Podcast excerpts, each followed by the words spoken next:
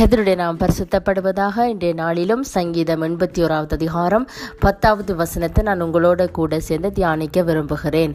வசனம் சொல்லுகிறது உன்னை எகிப்து தேசத்திலிருந்து புறப்பட பண்ணின உன் தேவனாகிய கத்தர் நானே.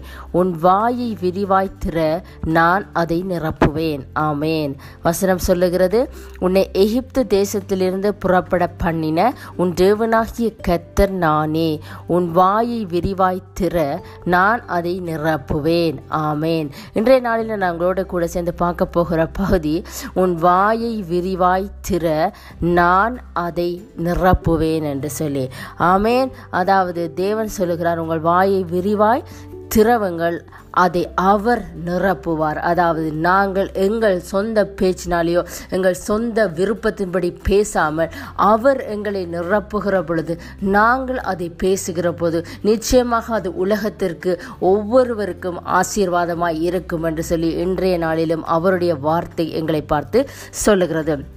அதாவது லூக்கா பன்னிரெண்டாம் அதிகாரம் பதினோராவது வசனம் கடைசி பகுதியிலையும் பன்னெண்டாவது வசனத்தை நான் உங்களோட கூட சேர்ந்து தியானிக்க விரும்புகிறேன். அதாவது வசனம் சொல்லுகிறது எண்ணத்தை மறு உத்தரவு சொல்லுவோம் என்றும் எதை பேசுவோம் என்றும் கவலைப்படாதிருங்கள். அதாவது சில சூழ்நிலைகளில் நாங்கள் என்ன செய்வோம்னு சொன்னால் எண்ணத்தை எண்ணத்தை மறு உத்தரவாக சொல்ல போகிறோம் எதை பேசுவோம் என்று சொல்லி நாங்கள் என்ன செய்வோம்? கவலைப்படுவோம். சில வேளை யோசிப்போம். அதை குறித்து பயப்படுவோம். ஆனால் அவருடைய வார்த்தை சொல்லுகிறது நீங்கள் அதை குறித்து கவலைப்படாதிருங்கள்.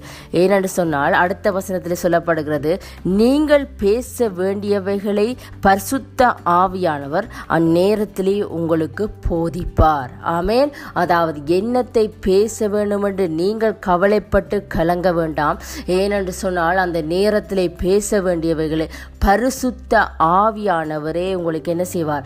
போதிக்கிறவராய் இருக்கிறார். இன்றைய நாள் வார்த்தையிலையும் கூட அவர் சொல்லுகிறார் உன் வாயை விரிவாய் திற நான் அதை நிரப்புவேன். பரிசுத்த ஆவியானவர் உங்களுடைய வாயை நிறைவாக நிறைவாக அதாவது விரிவாக திறக்கிற பொழுது நிரப்புவார்.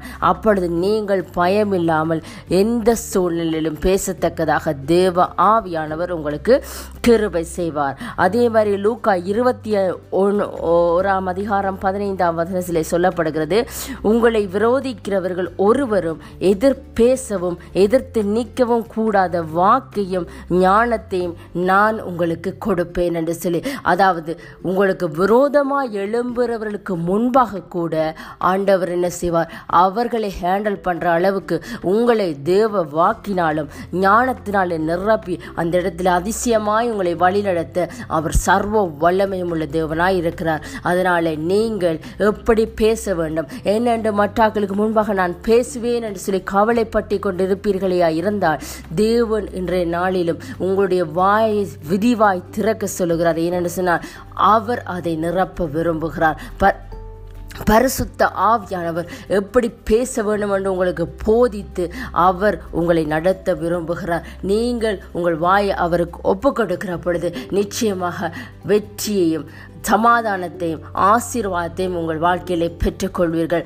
மாம்சத்திலே பேசாதபடிக்கு மற்றவர்களுக்கு மற்றவர்களை வேதனைப்படுத்துகிற மாதிரிக்கு நாங்கள் பேசாதபடிக்கு ஆவிலே நிறைந்தவர்களாய் பேசுகிற பொழுது எப்பொழுதும் எல்லாருக்கும் அது சமாதானம் உள்ளதாக இருக்கும். இன்றைய வார்த்தையின்படி கத்தர் உங்களை நிறைவாக ஆசீர்வதிப்பாராக. ஆமேன்.